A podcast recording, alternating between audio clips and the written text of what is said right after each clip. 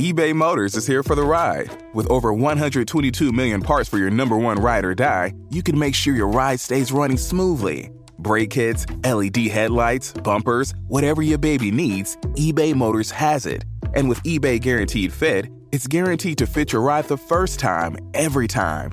Plus, at these prices, you're burning rubber, not cash.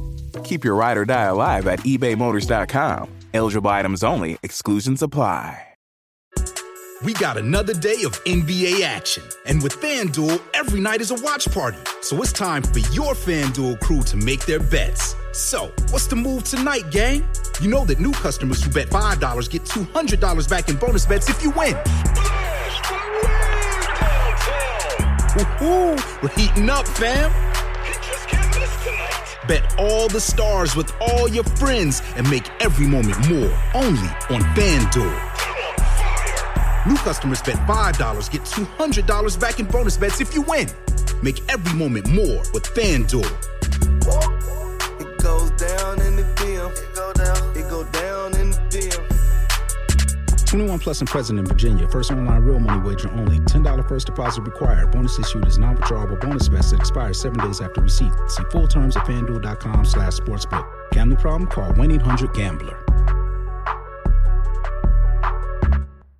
Welcome to the Pants Cast, brought to you by Lululemon, a show about all things pants. My guest is Matt James, former NCAA player and Lululemon ABC pant enthusiast. Hi, great to be here. Matt, tell us all about those ABC pants. The comfort, They're like the pants I put on when I don't want to wear pants. versatility, You could wear these pants to a wedding, but you could also wear these to a cookout. and what about style? They're like if casual and cool had a baby. Well, it's clear why you're an ABC enthusiast. Pleasure having you and your pants on the show. Thanks for having us. Find the shockingly comfortable ABC pants at lululemon.com.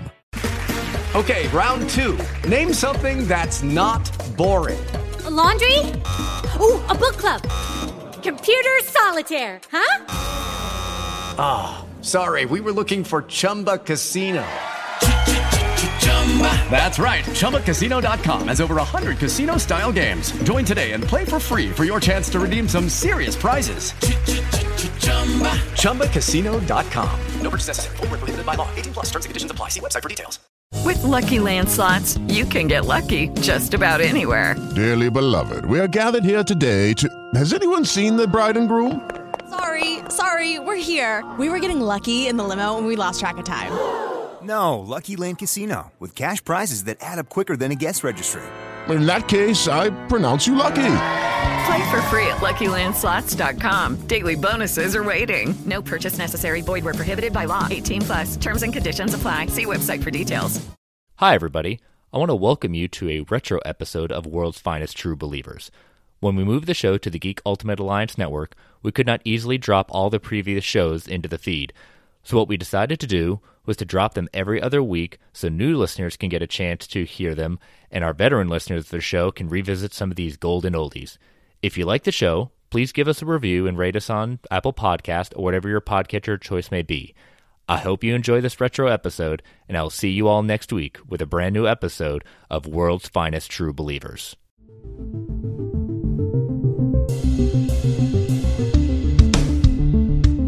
Hello, and welcome to World's Finest True Believers. Each episode, a guest and I will discuss one of our favorite comic book arcs or graphic novels from any publisher.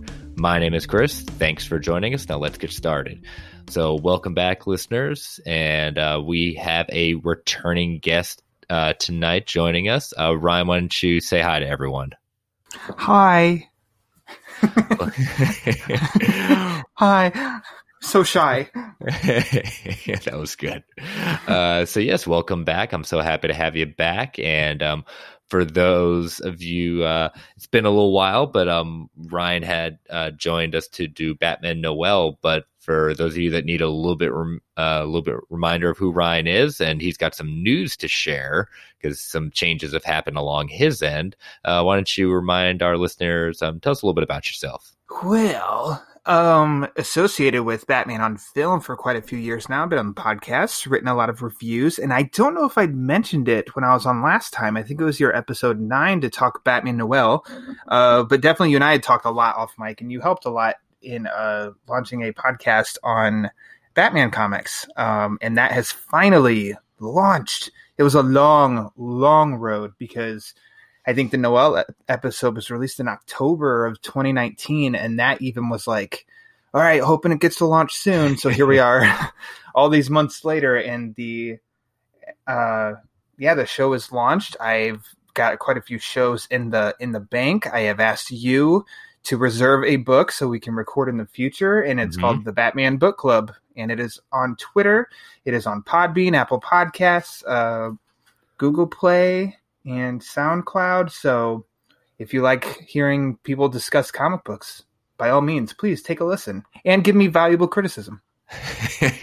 no, I definitely enjoyed a you know um, I know by this the time this drops, you'll have uh, a couple more episodes out there. But at the mm-hmm. time of this recording, you know, you've dropped your first episode, which I really enjoyed, and I I, I am happy to happy to be a part of uh, getting you off the ground at that point with advice because so many people gave me advice and helped me out. So I'm happy I get to return the favor. So congratulations! I'm so excited uh, to see it out there, and I'm looking forward to jump on your show and uh, talk. We'll we'll hide the book right now, but I will definitely look yeah. forward to uh, when we record that and do that. So yeah, definitely give uh, the Batman Book Club a listen.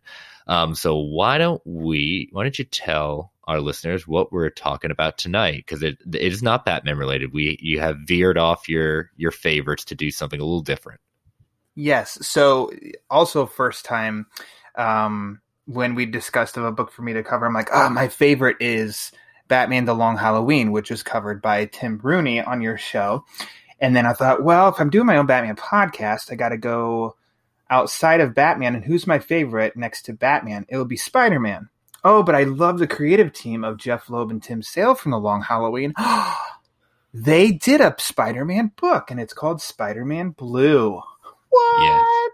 Yeah, yeah Spider Man Blue, uh, six issue run from July 20, 2002 to April 2003. It is the quote unquote second of the proposed color projects with uh, Loeb and Sale. Uh, Daredevil Yellow was the first. And interesting enough, this actually came out the same year as the first Tobey Maguire Spider Man movie released. So nice little marketing pull on their part. Very, very smart. Very smart. And boy, do I feel old. I know it's cliche for anybody as they get older to say, "Oh, I feel old," but it's like we are not far away from 20 years since Spider-Man. Oh yes, yes. Oh my gosh. It's, oh my gosh.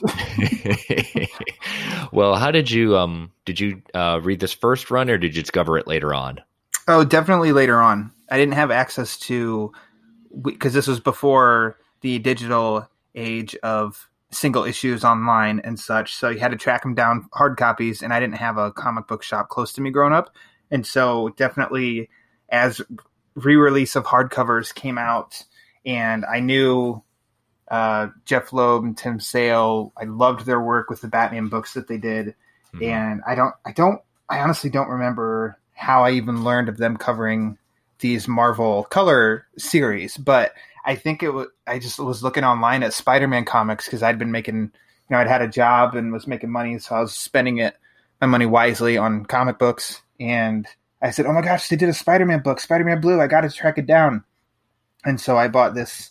I don't know what year it came out, but I think it's almost a like a deluxe edition, a larger format.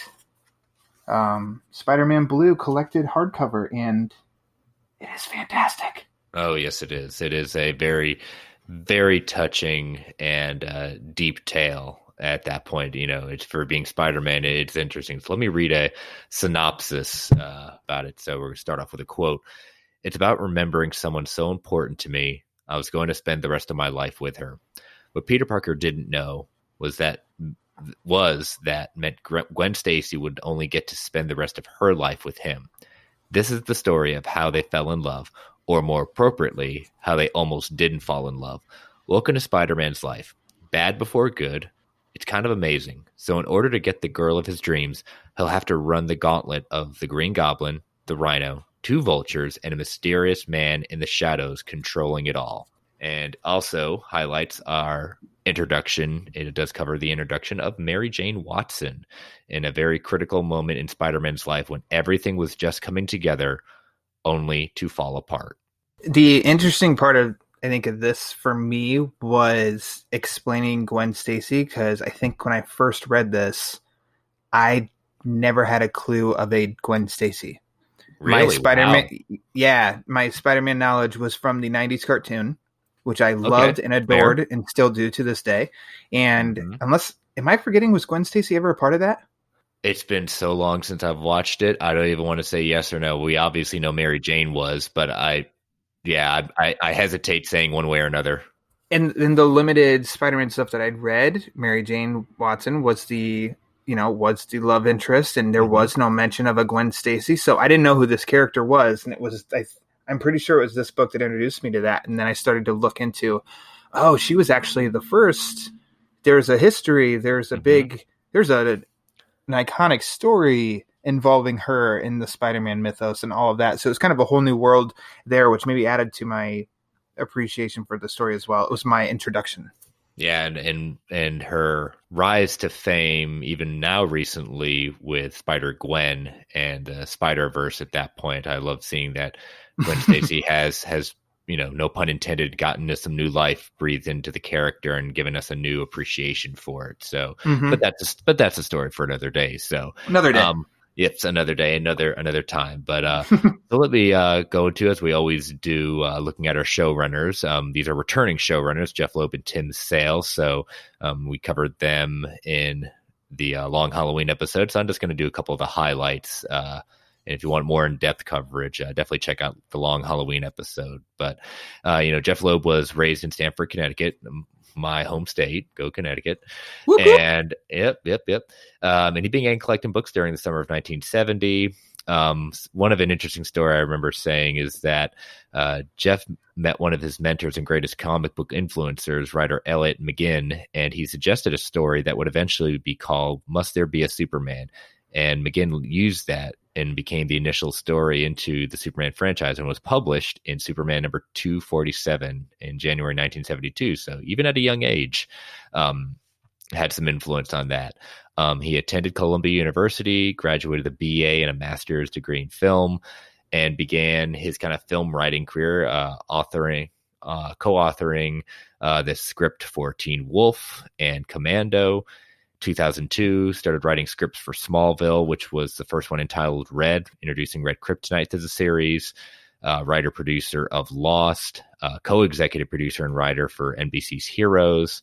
Um, became in 2010 was announced as part of the expansion Marvel expansion television became the head of Marvel Television unfortunately now no longer the head he has since departed that you know in the comic world his first comic was the challenger of the Unknown uh, volume 2 1 through 8 uh, and then we begin a series of many collaborations with Tim Sale with uh, Batman Legends of the Dark Knight Halloween specials, The Long Halloween, Dark Victory, uh, from Marvel, Age of Apocalypse, uh, co created the X Man character, uh, wrote the Heroes Reborn version of Captain America, began the color run of Spider Man Blue, Daredevil Yellow, Hulk Gray, Captain America White.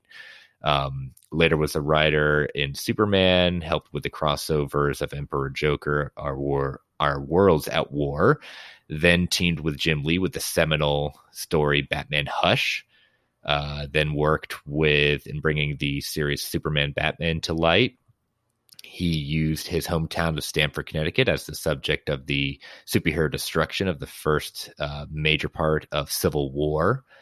And one of my all-time favorite stories is um, when his son Sam had died in twenty in two thousand five um, of bone cancer. He he and a group of collaborators um, helped bring his story to light in Superman Batman number 26. It is probably one of my all time favorite uh, stories. Just a, it, it always makes me cry at the end of with the final story. So, um, so yeah, so just a little bit about uh, Jeph Loeb. Any of those um, stories, some of your favorites?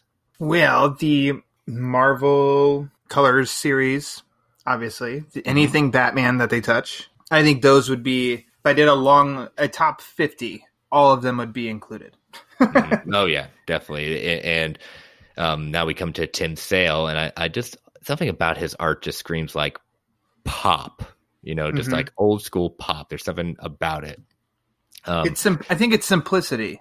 Mhm, that's you know, it's like obviously I wouldn't want to.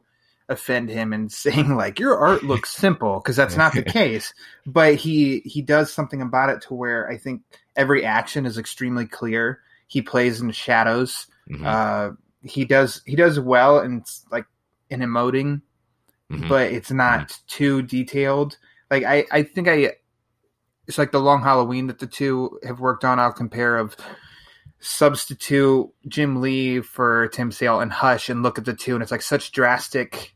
I think that that, that complements Loeb as a writer. Of look at the two artists right there of how well both stories, how good both stories are, and so different the art styles, but it still works at the same level. And uh, Lee's is very detailed art. Sale's is not necessarily extremely detailed, but still gets the job done. Yes, it, it's done. He actually at the um when we get into the creation of the storyline, he um, talks about the impact of Sale's art on his writing um, and how they play off each other. But uh, born in 1956 in Ithaca, New York, um, spent most of his early life in Seattle. Um, he attended the University of Washington, and before moving to New York to attend the School of Visual Arts.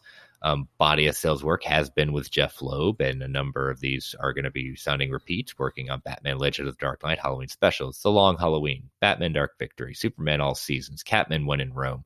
For Marvel Comics, he teamed with the color books, as we've just gone over, and mentioning Captain America White, which was announced in 2008 with only issue number zero published and was finally saw print Remember, 2008 finally saw print of the full series in September of 2015. So, oh my gosh, um, yeah. when we get to that, I definitely want to find out the reason for the delay. I doubt it's probably it's probably less interesting than I think. You know, time things happen, changes happen, but um, I know we'll get to that eventually. So. The ultimate cliffhanger in comics, right there. Seven years. yep, yep, yep. So, um, but yeah, so so I found a you know as always I try to dig into you know what inspired these stories what's the history what's the creation of it and mm-hmm. found a really awesome article that just kind of covers it all so this is from uh, uh cbr.com uh, called Born to be Blue, Jeph Loeb on Spider Man Blue by Russell Lissau. This was published in January, uh, January 31st, 2002.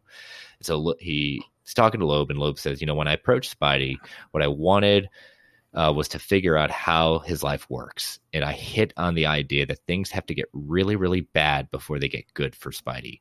It's a yin and a yang thing. This is also the first op- this is also my very first opportunity to work on the character.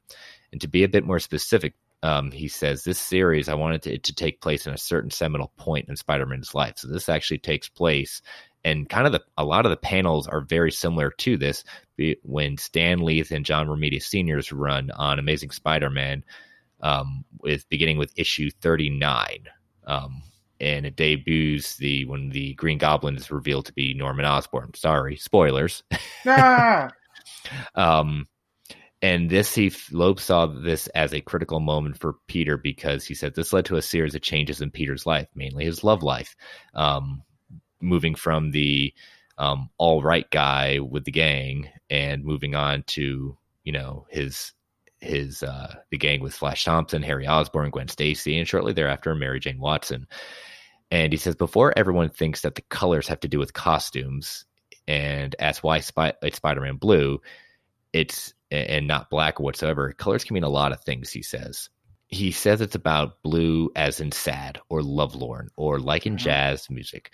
But unlike Daredevil Yellow, which was about the catharsis of losing Karen Page, Spider Man Blue is mostly a play against that. It's it's since Peter's life has dealt with so much calamity and most of his life at a time. Each color book was intended to remind and introduce readers things that have fallen by the wayside, and that same holds true there of Gwen Stacy. We fell in love with Gwen as Peter did, and ultimately we were torn between Gwen and MJ, and hopefully Spider-Man Blue will leave our readers equally divided. I would say as we delve into this, I think that is a really true thing to say because you definitely see that torn of who should he be with. Mm-hmm. Yeah, definitely. And I think anybody coming into it, you'd say, "Oh, I know where he needs to go, who he needs to go with." Mm-hmm. But then that's a compliment to the story, the storytelling for this whole book that you're, I don't know, you're just as torn as Peter is. yeah. Um, he says, unlike every hero that comes before him, Peter couldn't make it, it, it all together. That if the superhero part was going well, the personal life was in the crapper, and vice versa. Spidey stories are very emotional and in some ways touch us all. Spider Man Blue is in many ways the most personal story I've ever told because it is so much about how I look at life. It's a roller coaster. Nobody knows that better than Spidey. It's sheer joy butted up right against depression. Bad and good are so close together it almost becomes blurred. And I'm not talking about good and evil. I'm talking about how you feel on a given day. My friends know, my wife knows what I'm talking about. Maybe when this is done, some readers will know too. And so, one last thing, I, I, because I hinted at this, he he talks about how his collaboration with Sale kind of makes things just how they work together. And he says it's practically guaranteed to be a hot seller when it's a team up with them. And he says Loeb Loeb says his writing style uh, with Sale is different than when he's working with another artist. He says, My background is a screenwriter, and that entails writing dialogue for specific actors and creating images that entice specific directors uh, whose credits include films like Teen Wolf and Commando and the upcoming Buffy the Vampire Slayer animated series. When I work in comics, I can't turn off that side of my brain. I think my best work comes out when I'm writing for an artist, working toward the strength and avoiding his weaknesses. Tim and I have worked together for so long that there are certain things I know he does well, and I try to structure a story around those things. He does facial expressions, hand gestures, and body movement almost better than anyone I know. So conversations between characters is always a delight someday I'll get us to do a story that only has the secondary characters like Jim Gordon, Foggy Nelson, Lois Lane, Perry White, all in a room. Group therapy or something. Tim would draw the heck out of that. Yeah. Absolutely. I don't think I've seen, at least in the collaboration between the two, there hasn't been a bad panel from Tim Sale. Like, granted, I don't know that I've come across a bad panel from Tim Sale. either. but uh, it's like we could say it's a lot about a lot of artists, but I love his splash pages. I mean, there are mm-hmm. a good number of splash pages, whether just introducing us to Mary Jane for the first time to Spidey fighting Doctor Octopus.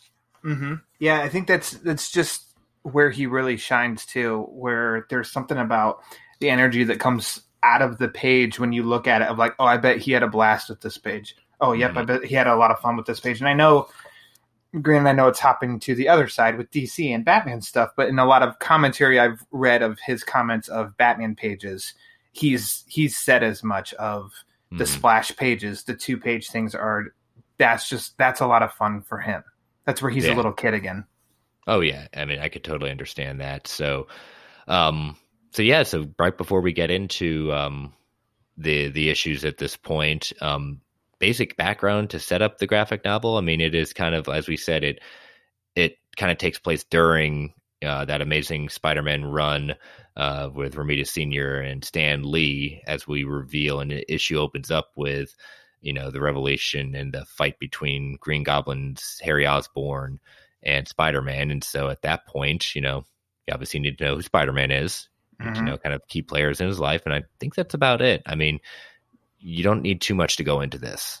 Yeah, he's established, and that's definitely a benefit. I think that's a benefit for a a book, period, because that means that anybody can jump in. I, I wouldn't say jumping in cold though. You de- you definitely need to. I wouldn't recommend this as a first book for people. True. Yeah. But I, uh, but yeah. Yeah, yeah, yeah.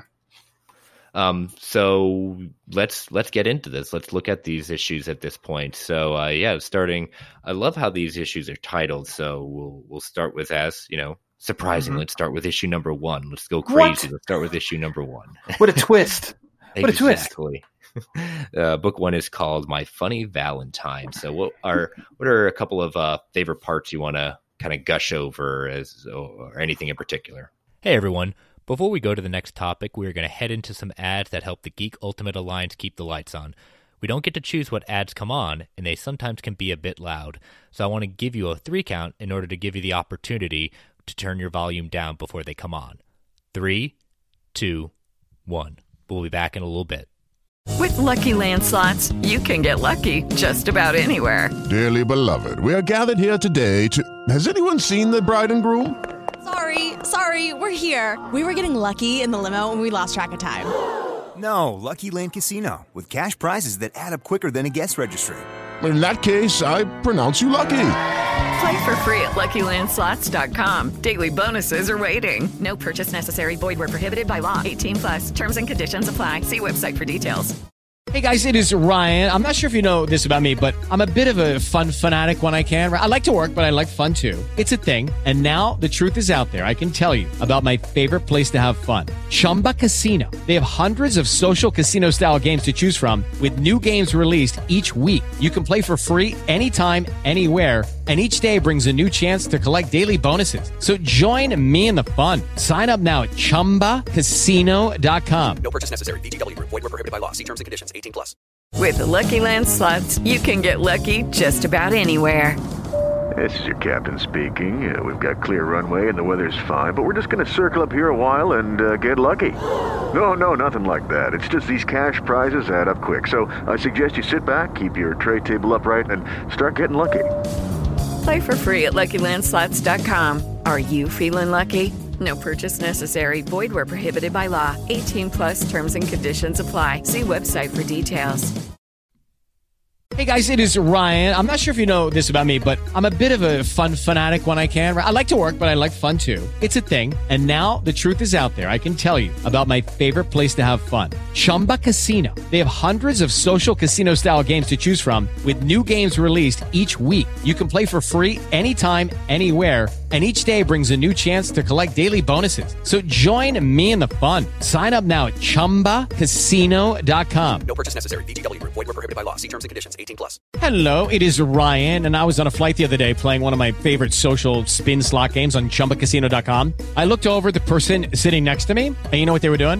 They were also playing Chumba Casino. Coincidence? I think not. Everybody's loving having fun with it. Chumba Casino is home to hundreds of casino-style games that you can play for free anytime, anywhere even at 30,000 feet. So sign up now at ChumbaCasino.com to claim your free welcome bonus. That's ChumbaCasino.com and live the Chumba life. No purchase necessary. VGW. Void were prohibited by law. See terms and conditions. 18 plus. The Get me Spider-Man versus Green Goblin. That is my Marvel equivalent of Batman versus Joker. Mm-hmm. Give me Spider-Man and Green Goblin all day, any day. So if there's one complaint about this book, it's that halfway through the first issue, Spider Man and Green Goblin are done. I wanted more. Give me a whole book on the two, but like, give me the prequel to this, like where it is uh, Peter and Green Goblin and him finding out that he's Norman and Norman finding out that he's Peter and and their whole battle on that because that story is such an awesome Spider-Man story. I think the whole mm-hmm. uh, my best friend's dad is my enemy like that whole thing works really well. But we're not talking about that. We're talking about this book right here. And I think that that fight is a really the inner monologue of setting up the stage of what he's doing. He's you know he's talking to Gwen, and if you know you know the history of the story, which I can't remember the first time I read this, so I I don't exactly know. But once I did my research, I found out why he's at the top of the bridge leaving a rose and why he's talking to Gwen in a monologue over it, and then we see the Green Goblin. It all mm-hmm. connects. Mm-hmm. But then the the fight between between the two is really cool and really it's colored really well and drawn real well by Sale. So I just right out the gate at the, the beginning, their fight is my favorite part of this first issue. Yeah, definitely. No pun intended. Does start off with a bang, um, but also, like you said, the inner monologue is very emotional, and mm-hmm. I think that's why I said you really can't jump into the story and really appreciate who Gwen Stacy and who Gwen Stacy is to Spider-Man Peter Parker, mm-hmm. um, because like you said, if you don't know, three, two, one, spoilers. Um, Green Goblin is responsible for Gwen Stacy's death. Uh, well, Peter, in trying to save Gwen Stacy after she he she she is thrown off the bridge by Green Goblin. Um, Peter is inadvertently tries to save her and ends up inadvertently snapping her neck. Um, Murderer. So that's you know that's it, it's it's was one of those seminal moments that again, if you don't know that, the beginning kind of doesn't ring hard. It doesn't have that hard impact as it as it does for us that do know that. Mm-hmm. I mean, you could you could piece not directly together all of it, but I mean, when somebody lays one single rose on a spot, you know what that symbolizes. Mm-hmm. Okay, connect True. that to the monologue. Okay, like somebody that doesn't know, again, I really wish I could like dip into my head for 10 seconds. And the first time I read this, and like, what did I think about that? but, um, yeah, and now of knowing, I don't know, it, it, really works. It's like, oh wow, and then you turn that page and there's the Green Goblin smile, and then he's facing Peter with his mm-hmm. mask off, and it's like, say what? And then they exactly. fight, and it's like, oh my gosh, it's a good fight. Ah, excellent. Yeah, it is. Any any other parts in the issue you want to go to? Uh, they do. I mean, good seed planning of characters. A quick intro into Gwen and like the whole group and everything. I think it's all character work, and then a good tease at the end of Mary Jane. So the initial, the opening fight really stands out, obviously, because that's mm-hmm. the action. But I mean, the whole the rest of the way is just seed planning and definitely works. And they build upon even that first fight. They build on that fight like it mm-hmm. definitely echoes throughout the rest of the issues, especially the very last issue and everything. So, uh, really strong start. No, you're right. They do a really good job at reintroducing some of these storied characters that uh, have been in Peter Parker's life for for generations. And I think one of my favorite, my, besides the Green Goblin fight, I think you know that one panel where we see Gwen's face right up close, and you mm-hmm. can see that her her eyes are towards Peter, and is very interested in Peter, and then you end when he gets on the bike and she jumps on with him, and just you know, just the you know Peter Parker being happy. You know, it's it, you know the Parker luck always takes it away. Like they said, if his superhero life is going well, his personal life is in shambles. He never seems to get a balance of both. But when sometimes it does, it may be fleeting, but it's nice to see him happy for a minute. Mm-hmm. Yeah, and I think so. The up close on Gwen, it definitely you can see the inspiration of that Stan Lee and uh, that Stan Lee run of you said of Amazing Spider-Man 39 through whatever of the, it looks like an updated version of the 60s, you know, and the the book plays in kind of timeless fashion, but you could look at that panel of Gwen and think yeah, that could work in the 60s. Like definitely influenced by that by that run and so which is really cool. It's a it's a strength, I think. Mm-hmm. No, definitely. So let's head to um, issue number two, which is called Book Two Let's Fall in Love. So, what were some favorite parts of this book for you? Well, the introduction, the the mystery to hook you the rest of the way of who is this guy in the shadows. It's not Batman. It's what? a good. I know a good seed plant uh, there, but I think I always kind of get a kick out of Peter and Curt Connors. Mm-hmm uh, and especially in this book where we're not going to. He's been the lizard before. You know, it's it's yes. not telling the origin story of the lizard. It's there's it's been established, and so I just think that that's some that's some good work. Because I always I like Spider-Man's ally of Doctor Curt Connors. Yeah, and, and, you know his warning is saying you're going to be interacting in things that and mm-hmm. chemicals that could you know bring you back to the lizard and, and, so like you said it's already been established it's already hinted at and it's almost like yeah this is going to take a turn. Yep when is this coming? And so yet again a strength in the story of not a wasted panel not a wasted line it's they're going to build on this and we see this play out later on in the story too. So i think that gives it a, a rereading like strength and you can reread it and like catch some things. It's it's worth rereading after you know you see how the story plays out and you go back and you're like oh yeah this they planted the seeds here at this part. You hit on it at this part. More seed planning that's what i just keep going back to. Uh, but another strength. Good mm-hmm. good issue. Yeah it's it, it i just got i kind of chuckled a little bit you know after he kind of puts down Rhino, not permanently. He says, "Hey, I'll just be back. I, I know how to. I found this thing. I'm gonna get analyze it, but just you know, keep him at bay for a bit." And then it's like I don't know how much time passes, but gosh darn it. Mm-hmm. then he comes back, say, "Hey guys, sorry, I'm back," and then able to take down the Rhino. It's just kind of like I really want to know how much time passes because I would be like the cop saying, "Um, I don't know if we're going to be able to handle him without you, but sure, thanks, Spide." I leave you alone for a few minutes and look at the mess you made. Like I like Spider Man's little, you know, quibbles, his little mm-hmm. lines, and that's yeah. just kind of what it is too.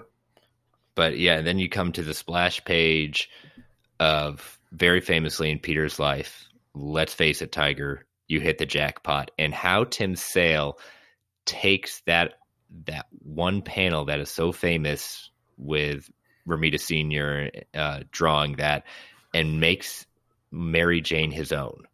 Mm-hmm. Like it, the the image, the scene is still there. but he has made Mary Jane his own version. Yep. And just, I mean, wow. I mean, I mean, he he pulls in even the granted. So I just I just pick, pulled up the the original like Romita's drawing of her, and to compare and contrast, it's yeah, even incorporating the blue with the black and the hair color with well done, Tim Sale. you know what you're doing, and yeah, Oh, that's yeah. a that's a good like what a good. I'm glad that I didn't read this on first run because all I had to wait was two seconds to flip the page and continue reading, as opposed to Mhm. having to wait a whole month for the next book because I'd be like, oh my gosh, what are they? What now? What now? oh yeah, oh yeah. So, so uh, so yeah. So let's uh, head into book three, which is called Anything Goes. Anything goes. And What an and I'd say what an appropriate thing because this is a a almost very Mary Jane. Let's let's understand who Mary Jane is. hmm And it's it's funny because I think a I think Loeb does a really good job here of building her character because there are moments where she could be a kind the type of person, the stereotypical kind of person that you could be annoyed with and be like, uh, don't don't fall for that trap, Peter. Like I don't know that this is a guy like we've encountered people like this in real life. I think male and female, and like eh, steer clear but then there's just enough moments that she it's not too strong. There's other little key moments that she does too that can like win you back to where yes try to take the mj bias out of it. It's kind of like no this is this is a charismatic character. I i like this character. Yeah, it's you know we know Mary Jane's a very uh, a very big free spirit. Yes. you know, in her younger years, and so that's very very evident um, in this. And she is just you know just in the whole diner scene. She is in. She's just the life of the party. She's in everyone's face, but just Mhm. trying to be that. Not the not the noise that flashes. Like she generally wants everyone to have a good time, and she wants to be the leader of that good time. yep absolutely And Gwen ain't having much of it. Exactly. That's what I was just to say too, and not not overdone either. Uh, but just you know when you get a panel, and then like there's a the group panel of all of them sitting at the table, and she pulls out her makeup, and she you know freshens up a little bit on her makeup, and it's like just the little things like that, and a little comment here and there. Um, so that's I mean the lizard. I just said I like the Curt Connors stuff. I didn't say the lizard. I said Curt Connors.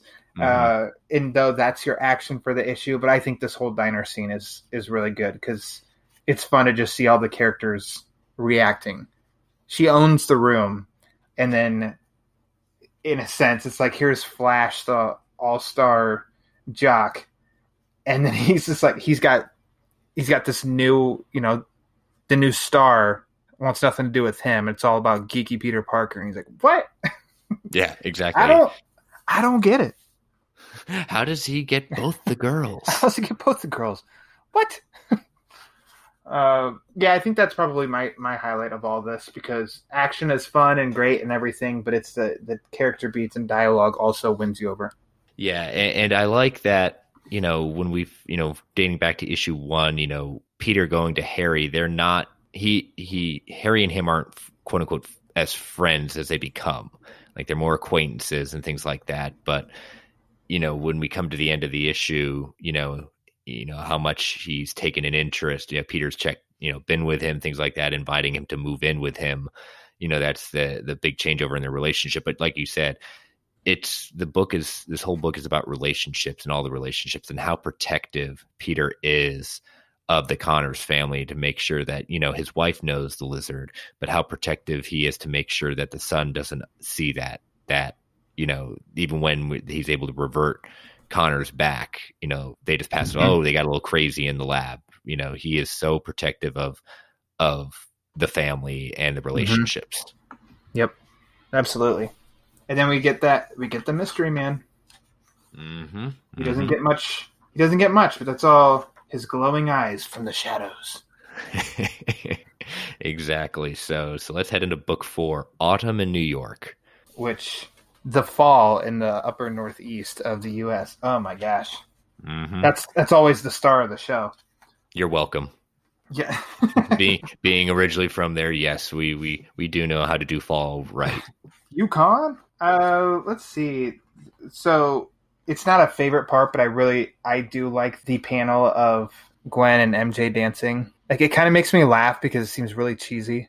and it just rings of like those 60s Yep. um beach beach uh beach movies at that point with Annette Funicello you know eh, eh, but it, it's it's a perfect mirror for he does such a good job mirroring that exact sequence in the issues with Romita Senior and, and uh, Stan Lee.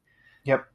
And it's not a direct like ripoff. It's a No, it's not. inspired by. So, and I think actually like a, I can say like a favorite part of this is the end of the issue where he's just laying on the snow. I think that's a really that's a good page. Like it's a good drawing and his and his monologue going out of it, you know, his recording that he's with Gwen at that point too. It all works really well cuz for a hero to rise, he's got to fall. Mhm. And against a, and against a new vulture that he's never seen before. Hmm Yeah, and so it, I mean, kind of underestimates. This is, I mean, this is classic Spider-Man. Sometimes he's in a little over his head, approaches a little too cocky, and he needs needs to kind of be. I don't know what the good phrase would be.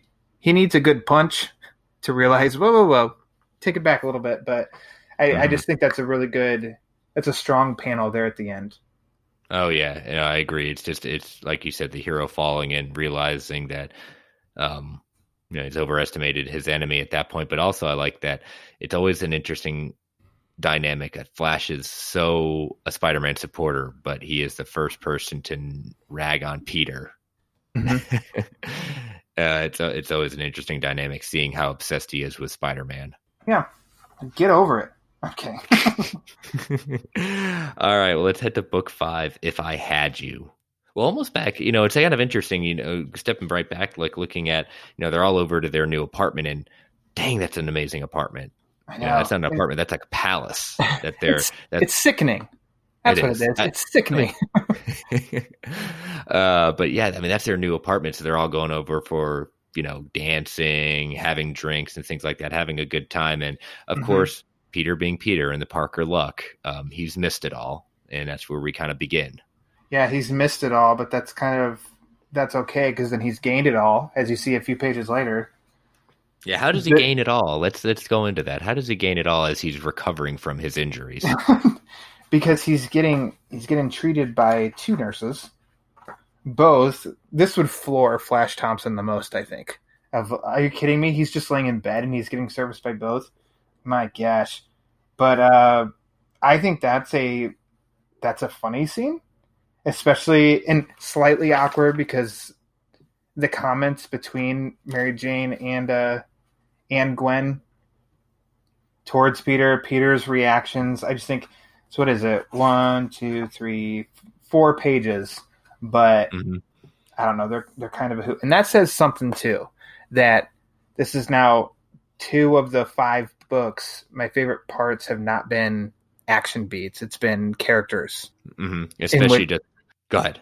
I was gonna say in which like there you go, Jeph Loeb, because action's always great, but it comes down to character and story, and here are character beats that are standing out to me of my favorite in issues. So hmm It's just like Mary Jane feeding him soup, and then Gwen coming in and saying, "I want to read Huck Finn to you. My uncle used to read Huck Finn," and they're both like staring at him, saying, "Which one of them's going to turn you on the most?" And then, as Peter Parker does, because he sees what's going on in the background, he says, "I need to rest." And the death stare they both give him at the same time, saying, "Fine, Peter. Sure, Peter. We're done. Let's get out of here." oh, lovely, lovely, just good. Oh. And then the, a little Or- interaction. with, go ahead, yeah, you go go ahead with the interaction. Flash. it's like, Earth to Flash, drop dead. For Mary Jane, with love. and then he's just looking at Harry like, what? Uh, just classic Peter. Mm-hmm. Mm-hmm. But yeah, you get this lovely splash page in this book with the Vulture versus Vulture versus Spider-Man. Mm-hmm.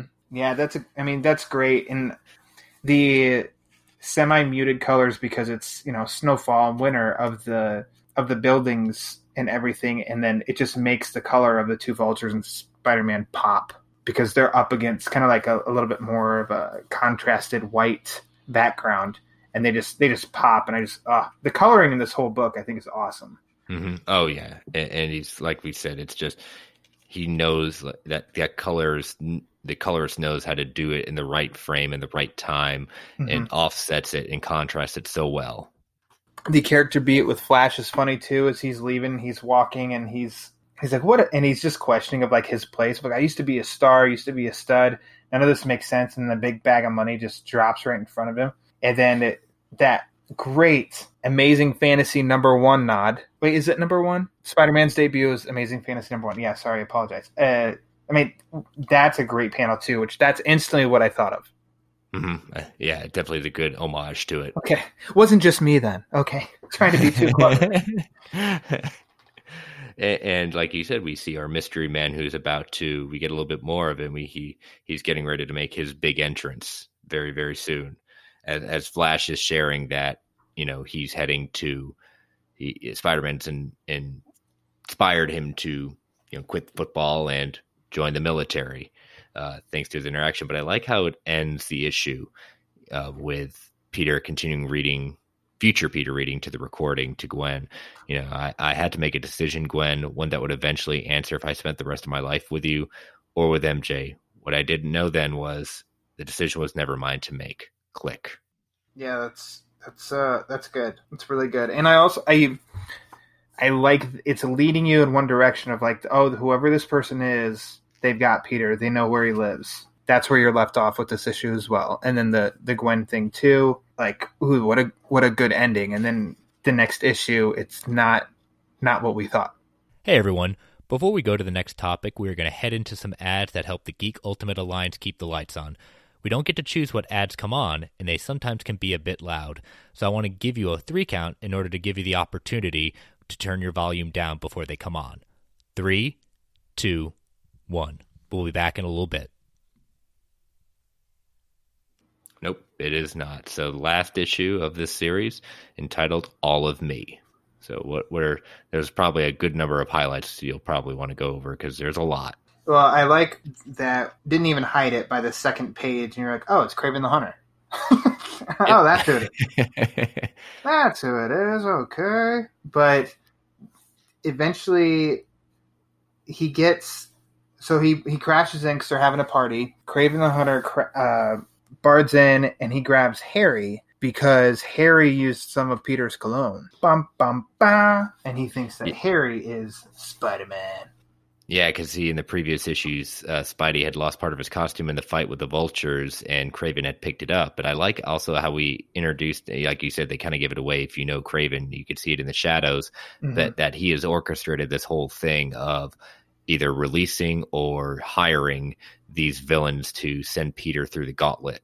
Yep. You know, kind of, you know, just just weakening him. And I said that's that's kind of interesting. Him playing with his food instead of taking him down at his peak, you know, kind of mm-hmm. like a, a, what Bane did to Batman. You know, you yep. didn't take him at his peak, you took him at his weakest point. So how are you the champion now? Thank you. Okay, because I've I'm gonna try and keep it related to this, not veer off. But I've always wondered that too. On if you're if you're you want to be the best, but you're having everybody else beat something down, and then you come in, it's like, are you the best though? You needed a lot of help. And I'll give you I'll give you a plus for like you know your plan. However, yeah, who really beat him? Yeah, you didn't beat him. Mm-mm. But your plan did, uh, but you know, your plan sure did. So bravo. But I mean, it doesn't bother me we, so much in this story, but that, as we find out too, is because it was a contract from Green Goblin. Yes, Harry Osborn's final thing, and we find out in this one, like Harry is amnesic. He does not know who he was, who Peter is really. He gets a kind of a, a hint at it, but you know, we get another mystery at this one of who sent Peter this Valentine. Mm-hmm. But, yeah, but it's we know who. We do, but but look at that action sequence we see Kraven full splash page, you know, as he busts in and starts tearing everything apart to get to who he thinks is Spider Man because he thinks it's Harry, you know. Yep. And he just gets rid of Flash Thompson fast. So I don't know how well Flash is doing. Yes, in a flash. Um, so I don't know how well he's doing in the army, but there aren't many Kraven the Hunters in the army either. I don't. I suppose, but no, not there- so much.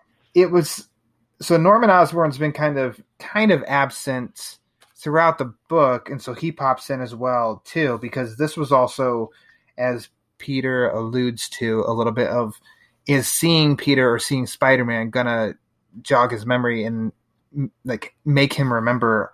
Oh yeah, oh yeah, I was Green Goblin, and you're us fighting Spider Man, and you're Peter Parker. So I think that's a cool little bit of like drama, a little tension to put in mm-hmm. there. But then, and Norman even has a little bit of like a like hot sweats, and maybe this is the moment, and then nothing. So that's kind of nice. Yeah, it's nice of future hints to come as you read the series, but you know, we kind of end this vision of the past with finding out who sent him that Valentine and who who he ends up choosing at that moment. Gwen Stacy. Which, in looking back to, if it's a story of how he fell in love with Gwen, it was like, well, Ryan, how did you think it was going to end? Like, duh. True. like, I don't know how I thought the book was going to end, and then look at the last in full color page is the two of them. Peter, the nerd, is so ripped with his shirt off. Uh, but that I don't know. That's a I don't know. That's a good page. It is, and I think it's like you said. We know how they get together. We know they get together at some point. However, it's the journey that is the most interesting. How did they get to this point? You know, Mhm. between. But I think the ending is what r- tugs at my heartstrings, just because again, knowing the history, know how much Gwen was to him. You know, just kind of read the last few lines Mhm. you know, he says, I just wasn't up for that. Life is a party and MJ is the cake thing. But something happened that night. I think it was that now your death was MJ's wake up call that we weren't going to live forever and the party was going to end. Gwen, I don't think Mary Jane Watson could have had a serious relationship with me until she realized how much we all lost with you gone.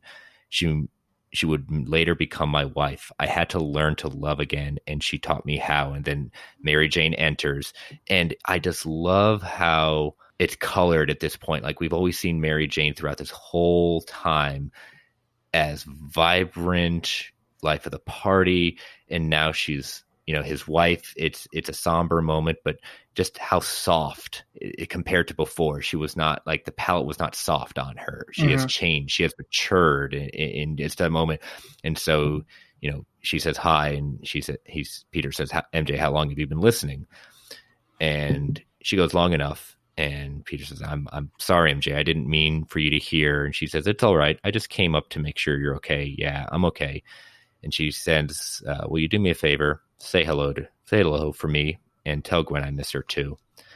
You know, it takes. You know, he goes on to say, you know, MJ said to say hi, and he says, "I guess when I try and sum up how I get, how I feel sometimes around this time of year, I feel blue. Not like I've been dipped in a tidy bowl, uh, bowl man." but like in music and jazz and feeling blue. And I and I long for a time when the girl I knew with an incredible smile and so much good in her heart made me think life can be great. And uh you know, and, and it's just that moment that MJ knows she wasn't the first. She wasn't his first great love. And she accepts that Mhm. and she understands that and she doesn't hate Peter for it. She she she's so so understanding, which I think it plays such a strength in the story. It's such, it's a good end beat. It's a good strength for this version of the character. Also very true to the character. Mm-hmm. I think so. I, I it all plays really well, as well as the soft tinted blue over all this, and then the explanation of I feel blue. Not that I've been dipped in the tidy bowl man, but like in music and jazz, exactly what you said that Loeb was going for at the beginning, and it does. It I don't know. and I think this kind of this is why I said that it plays really well upon like a second reading, a third, a fourth, whatever, because you can understand that mood Mm-hmm. of sometimes where you are just kind of like, no, I'm not depressed, but there's something a little. I need something like this. I need reflection or Oh yeah, and it you know reminds me of again. It's just like how much Gwen means to him. I mean, go back to our House of M reading, and when House of M happens, Peter, Gwen's alive. They have kids, and when that's taken away from him, he is utterly devastated. Mhm. Not because not ju- not because like it, it he's back with MJ because he loves MJ with all his heart, but the love of his life was back in his life. He had a family. He had everything he always wanted with her that got ripped away in that one moment on the bridge. And just like again, he it'll it's like it's his uncle Ben with love.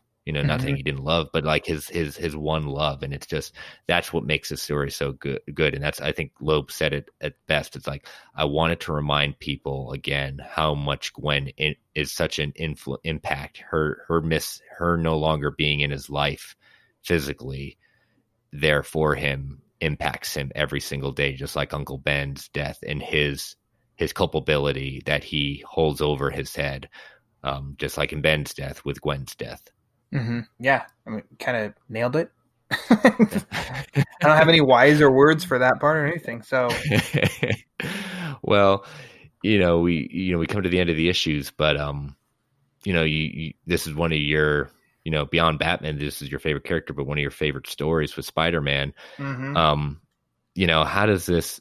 What makes this one of your favorites and, and its own impact on you? so I think it's a number one. It's a good run through of Batman or see Batman's always on the brain. Spider-Man Dang. villains, Spider-Man villains, because I think that's also a reason why Spider-Man is second to Batman is because the list of villains and they're fun villains.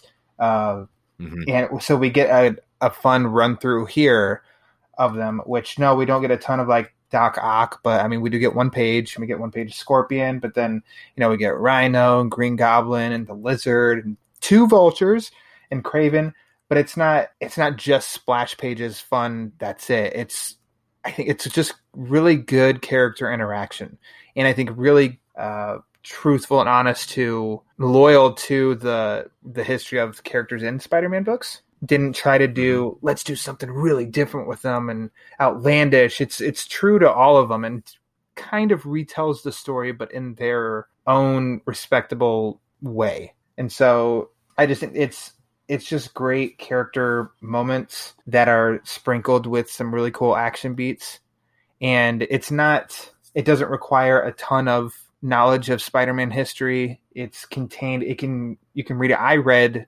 the whole thing today in two sittings, so it's not a large hmm. time requirement. So if it, I love long stories that are really dense and stuff too, but also there's the ones that are quick reads. I revisit a lot more, and so this is Mhm. all. This is always if I need to reread a Spider-Man story, I want to read a Spider-Man story. This is this is number one. Yeah, it's interesting how you say, you know, they have such a respect for characters because in that article, I left this part out. You know, some people have said that Loeb, quote, quote unquote, like messes with continuity. And he takes offense to that. And he says, I, I'm not sure I agree with that. You know, he, he says, you know, what they said they seem to forget I don't own these characters. I answer to an editor, a publisher, and a publishing company. If they say I can't tell a story, then I can't tell that story. But if they do, and then they must have some reason that they want to be happening, and hopefully it's out of respect for the material of the character. Besides, I will always insist that if you want to, you can find our stories right in between the pages, the stories you already know. And again, he calls out where this takes place. These were ideas that may have not been covered, but there are so many different panels that he homages to, Mhm. so you understand where this goes. So yeah, I found that very interesting that there are some in the community that thinks he messes with history, but I think this book honors what Lee and Romita Senior had done in their stories with this Mhm. arc. Definitely. Uh, and I really wish that they would have done their prequel in Spider-Man versus Green Goblin, but hey, who knows? I don't know. that could be Spider-Man Green, um, or Spider-Man Red with Envy. I don't know. I don't know. There you go. I've got all these ideas because they, you know, it's been a few years since they've done a book together, so they need to reunite and come back to Spider-Man. Well, please, please. he's freed up from he's freed up from doing Marvel TV. So I what don't else know are you he's gonna- doing, Jeph? Yeah, I don't know. We'll see if he still has any love for Marvel, being the fallout from what happened. So I, I, I look forward to when he does, and I say when he does because I'm I like to be confident Yep, that he's he not will done. head back to writing. He he is he is not done telling his stories. So you know, could you see this as? Would you like to see this either? In a movie, a TV show, an animated feature, what would you think be the best medium for this story? I would love for them to do a an animated movie on it. Mm-hmm. because they can definitely expand to fill a runtime because I think uh, the runtime usually is it needs to be between an hour and 10, hour and 20 minutes. They could definitely accomplish that with this. If it is not continuity based to where it has to follow things that they've already done or specifically needs to follow behind it, it can stand on its own. You'd get your full like you need to sell it. Okay, sell it with Peter meeting the two characters and then action beats. Like, I think this is money on the table for Marvel. Get on it. Yeah, I would agree with you. The animated route would definitely be be there, and it's it's one you don't have to spend too much time of rehashing the origin. Heck, look what you know Into the Spider Verse did, making it a joke. Let's re okay, I'm going to tell you one last time. You know that mm-hmm. was that was brilliant on their part. So, you know, so as always, my my final question is um, question, excuse me, uh, is uh, who would this this uh, you know graphic novel appeal to, and how would you recommend this to someone who has never read this? It would appear t- appeal to any Spider-Man fan. Uh, appeal to anybody no. that is. I know, I know. I'm speaking for all of them, and I think anybody that's watched, if they've watched any live action Spider-Man movie, and they're like, I've never read a comic, I'd say, here you go. I know that like this doesn't necessarily be, need to be the introduction of the character to somebody, but I feel like it's universal. No matter in live action, if Maguire was your favorite, Garfield was your favorite, or Holland is your favorite, I just don't see how you couldn't like this version as well. Mm-hmm. And my elevator pitch is Peter Parker falls in love with Gwen Stacy and meets Mary Jane Watson for the first time. Peter Parker is torn between Gwen Stacy and Mary Jane Watson. Peter dun, dun, Parker dun. reflects on the horrifying death of Gwen Stacy.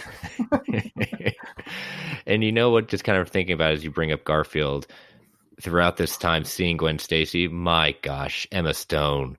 What a spitting image! What a great right. casting in my, in my in my opinion, I see Emma Stone in Tim Sale's Art of Gwen. I think mm-hmm. she had that character down, and uh, uh, you know that's one of my favorite parts of that that version of of Spider-Man Gwen Stacy. I think she did an awesome job, yep. um, portraying that. So totally so, agree. Mm-hmm. So, uh, any final thoughts before uh, we bring the episode to a close? Anybody listening, and for some reason you haven't read this, get on it doesn't matter which side of the aisle you sit on if you're completely this or that or whatever like this is like to me on the shelf of the top among the top uh, spider-man stories. I think it's perfectly paced. I think it's perfectly drawn. It's got there's no fat to be trimmed anywhere. They've got the right characters in it that are extremely loyal to their history. You get there's plenty of moral lessons in it and very true to the character of Peter Parker and Spider Man of there's bad then good. Like they go hand in hand. He's always struggling between this and this. Right when something good happens, something bad's to follow, and vice versa, which I think is very true to life. Even though you've got this guy swinging, swinging from spider webs in the city of New York, it's like that element of that's very humanistic. I just, it's just, I think it's such a good story, and that's just because oh, yeah. I'm biased of Loeb and Sale. It's just, I just think it's a it's a great Spider-Man story. Period. Mm, complete, completely agree. And um, if you are on uh, Marvel Unlimited, um, it is all six issues are there for you at your waiting. Boom. Um, I can't speak. I can't can't speak towards Comixology, but I can definitely speak towards Marvel Unlimited. All six issues are there at your fingertips. So definitely check that out if you're a subscriber. But um, but again, thank you so much, Ryan, for uh, joining me once again and bringing uh, bringing this book to uh, again to um, get me a chance to reread a, a another awesome story. So thank you so much. And why don't you uh, um, remind people how they can follow you and plug your show one more time? Well, Chris, thank you for having me on and letting me talk and nerd and geek about another comic book because it is always fun.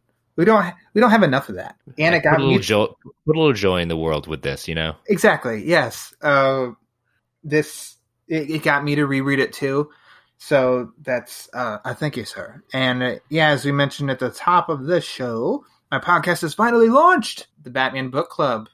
It you can on Twitter is where I try to keep the most information out, which is at the Batman BC. Uh, and also my regular, like my Twitter, where I mostly just tweet about all things Batman. Surprise, surprise, is at Lauer underscore Ryan, and Lauer is spelled like lower.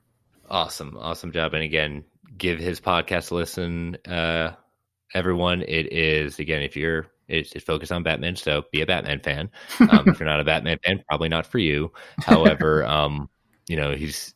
I enjoyed his first episode. He does a great job. You know, he's not new to the podcast, and as you said, he's been a freaking contributor to uh, Batman on film. And I'll tell you what that that interview you did with the uh, author of the definitive Batman uh, book that came out. Oh, that was awesome, man. Ah, thank you so much. Total, total shot in the dark. Reaching out to him of like, hey, can we please, uh, or not we please? I wasn't like a little kid begging, but I was just, would you be interested? There you go. Would you be interested? And he's Mm-hmm. like, yeah. And I tried, as I always try, to keep it limited to a certain length because I don't want to take up anybody else's time. And then my mouth just keeps blabbing.